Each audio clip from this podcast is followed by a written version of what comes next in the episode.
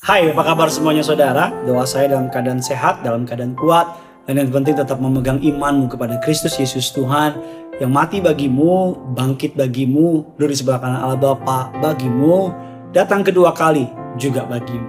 Saya percaya jadi orang Kristen tuh enak banget.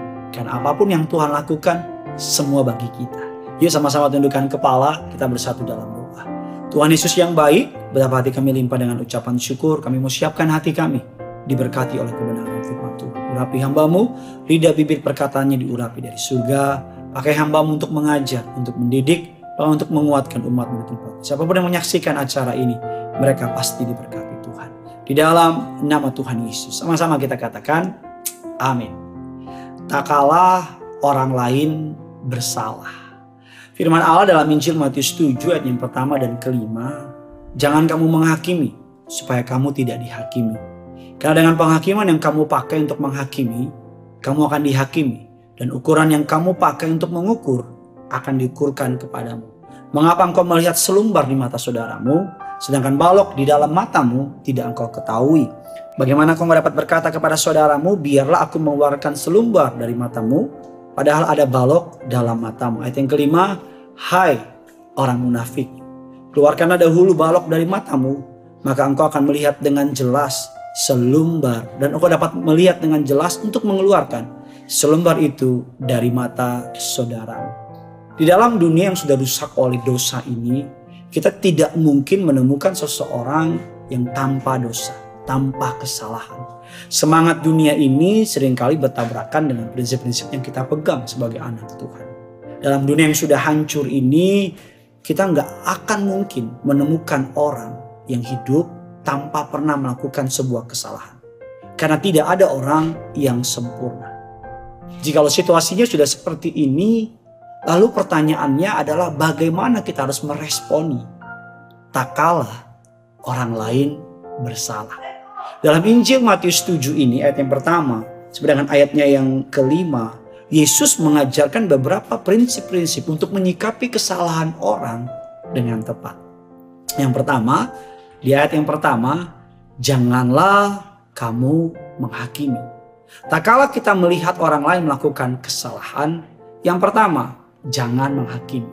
Dalam bahasa aslinya, kata menghakimi menggunakan kalimat mi kirete, yang artinya dijadikan eh, artinya adalah larangan untuk menghakimi. Kadang-kadang ayat ini dipakai oleh orang Kristen untuk kita tidak boleh lagi menilai orang lain, untuk kita tidak boleh lagi menegur orang lain atau mengingatkan orang lain. Apalagi dalam konteks postmodern seperti ini, apalagi dalam sebuah teori yang sedang hari-hari ini sedang terkenal di mana relativisme semuanya tidak ada kebenaran yang mutlak. Benar itu berdasarkan kelompok. Yang dimaksud oleh Yesus adalah bukan dilarang menghakimi. Yang dimaksud oleh Yesus bukan soal menghakimi. Tapi yang dimaksud oleh Yesus dikatakan bahwa ayat yang kita baca di atas, yang dibaca di atas, Yesus tidak mengecam yang namanya mengingat orang lain. Yang Yesus kecam adalah cara kita mengingatkan orang lain.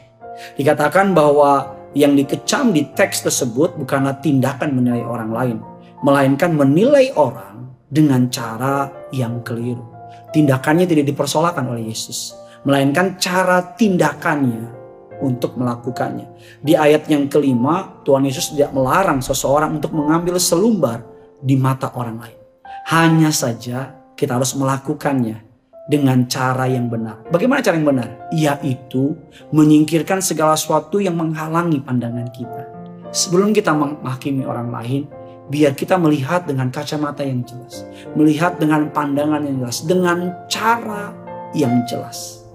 Karena sering kali perbuatan baik dinihilkan dengan motivasi yang salah, dengan cara yang salah. Kadang-kadang kita ngingetin orang, niatnya baik, tapi caranya salah. Nah yang Tuhan maksud dalam ayat ini, dia tidak mempersoalkan bagaimana atau istilahnya kita mengingatkan orang lain. Tapi yang Tuhan persoalkan adalah menghakimi dengan cara-cara yang salah. Tujuan dari larangan jangan menghakimi dalam ayat yang pertama tidak disebutkan subjeknya kepada siapa. Karena ayat yang pertama ketidakadaan subjek pada ayat yang pertama supaya kamu tidak dihakimi, menyiratkan bahwa satu-satunya yang menjadi subjek adalah Allah itu sendiri. Dia yang berhak untuk menghakimi. Dia satu-satunya pribadi yang tidak mungkin didudukan pada kursi terdakwa. Dengan pemikiran seperti ini, seyogianya kita mencamkan peringatan dari Paulus. Paulus berkata demikian, siapakah kamu? Sehingga kamu menghakimi hamba orang lain. Entahkah ia berdiri, entahkah ia jatuh, itu adalah urusan Tuhannya sendiri. Roma 14 ayat yang keempat A.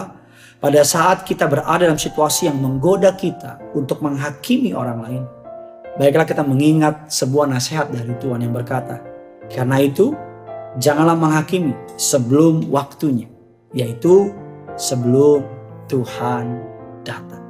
Mengingatkan boleh, mengingatkan dengan kasih, memberitahukan dengan cinta. Saya orang tua mengingatkan anak saya tetapi caranya, motivasinya, tujuannya. Karena yang dapat menghakimi hanya Tuhan seorang. Berikutnya, mengapa kita tidak boleh menghakimi? Alasan untuk tidak menghakimi. Peringatan supaya kamu tidak dihakimi di ayat yang pertama bukan sebuah bukan hanya sekedar sebuah gertakan sambal, bukan hanya sebuah pengingat, tapi sebuah kepastian bahwa orang yang menghakimi pasti akan dihakimi.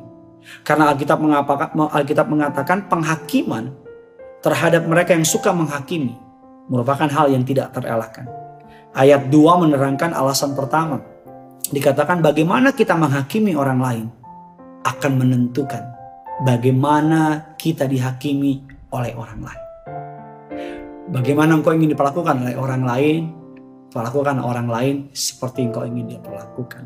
Dikatakan bahwa saudara segala sesuatu yang kamu kehendaki supaya orang perbuat kepadamu, perbuatlah demikian juga kepada mereka. Matius 7 ayatnya yang ke-12. Di samping itu, kalau sudah bisa melihat Alkitab, tak kalah kita menjadikan diri kita sebagai hakim atas orang lain. Kita menganggap diri kita tahu lebih banyak dibandingkan orang yang sedang kita hakimi. Pengetahuan seperti ini atau paling tidak membuat kita akan menghakimi secara lebih berat. Yakobus 3 ayat yang pertama, mereka tahu apa yang baik tapi tidak melakukannya dengan mendapatkan hukuman yang jauh lebih. Alasan berikutnya saudara dikatakan ayat yang ketiga dan keempat kita tidak boleh menghakimi orang lain karena kita sendiri belum tentu lebih baik dari orang tersebut. Karena kita sendiri belum tentu melakukan lebih benar, lebih baik dari orang tersebut. Bahkan sering kali kita justru lebih buruk daripada orang tersebut. Firman Allah hari ini mengingatkan kita untuk mendaratkan bahwa sebelum kita melihat kebobrokan orang lain, kita melihat diri kita sendiri. Bahkan Tuhan Yesus menggunakan sebuah metafora yang ekstrim sekaligus humoris. Dia mengatakan demikian untuk mereka yang suka menghakimi, digambarkan sebagai orang yang mampu melihat selumbar di mata orang lain. Padahal matanya sendiri tertutup dengan balok. Jadi ayat ini menggambarkan sebuah metafor yang ekstrim sekaligus lucu. Seakan-akan seperti ini. Orang yang suka menghakimi dengan cepat, dengan mudah, sangat ahli dapat melihat kesalahan orang lain. Tapi somehow dia nggak dapat melihat dirinya sendiri. Sama seperti kita nggak tahu dari mana kita bisa melihat ada balok yang besar kita nggak bisa lihat. Tapi di ujung sana kita bisa melihat kesalahan orang yang kecil. Artinya bahwa dari ayat ini orang yang suka menghakimi adalah orang yang benar-benar buta kata Alkitab karena matanya tertutup dengan balok. Namun ia berusaha menuntun orang lain yang masih dapat melihat karena hanya serbuk dari kayu, selembar serbuk dari kayu. Yang ketiga, nasihat untuk orang yang suka menghakimi di ayat yang kelima mengatakan demikian. Ayat ini mengajarkan bahwa menilai orang lain pada dirinya sendiri tidaklah keliru.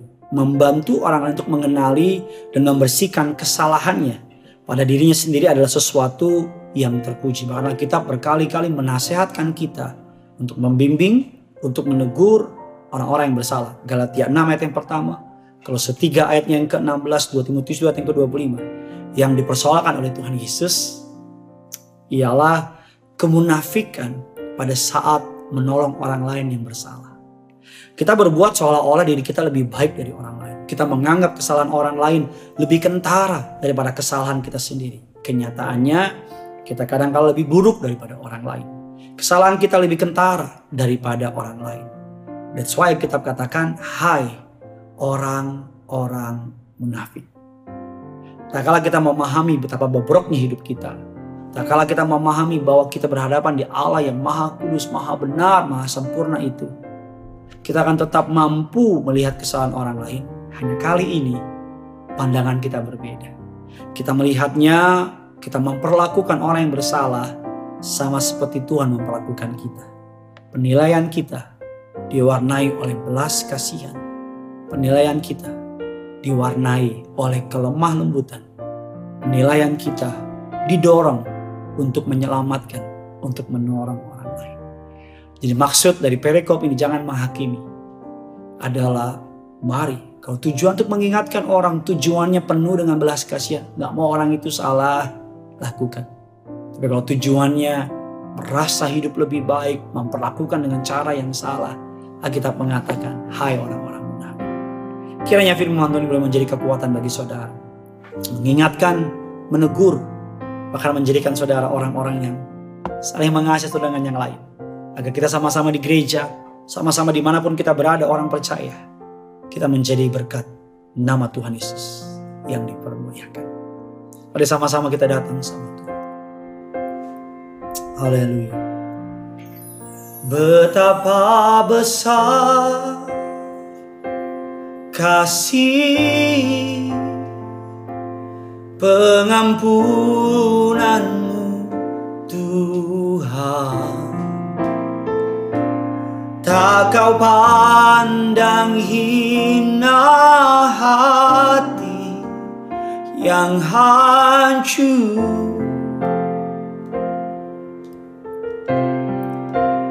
Ku berterima kasih kepadamu ya pengampunan yang kau beri pulihkanku. Mari sama-sama. Betapa besar kasihmu. Betapa besar kasih pengampunanmu Tak kau pandang hina Yang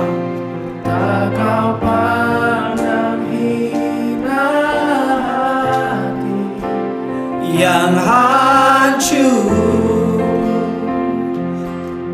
Kami berterima kasih Tuhan Ku berterima kasih Kepadamu Tuhan. Kepadamu